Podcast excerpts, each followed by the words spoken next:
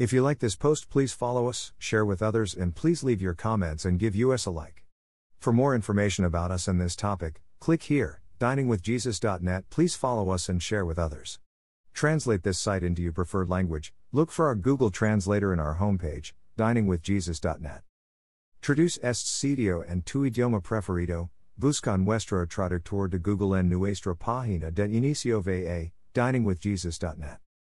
From Pastor Chris White. We trust the Holy Spirit is doing His work in your hearts. The Lord bless you all, have a beautiful, joyful day.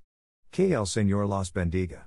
The word Armageddon comes from a Hebrew word Har Magedon, which means Mount Megiddo and has become synonymous with the future battle in which God will intervene and destroy the armies of the Antichrist as predicted in biblical prophecy, Revelation 16 16, 20 1 3.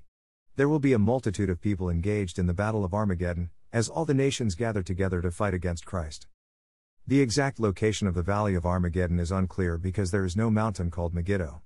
However, since Har can also mean hill, the most likely location is the hill country surrounding the plain of Megiddo, some 60 miles north of Jerusalem. More than 200 battles have been fought in that region.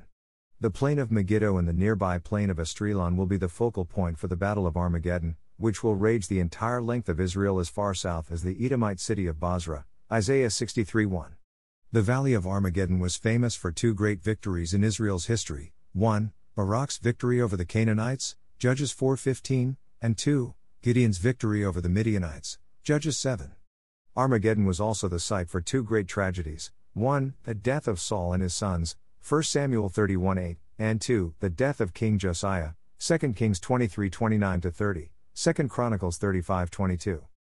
Because of this history, the Valley of Armageddon became a symbol of the final conflict between God and the forces of evil. The word Armageddon only occurs in Revelation 16:16. then they gathered the kings together to the place that in Hebrew is called Armageddon. This speaks of the kings who are loyal to the Antichrist gathering together for a final assault on Israel.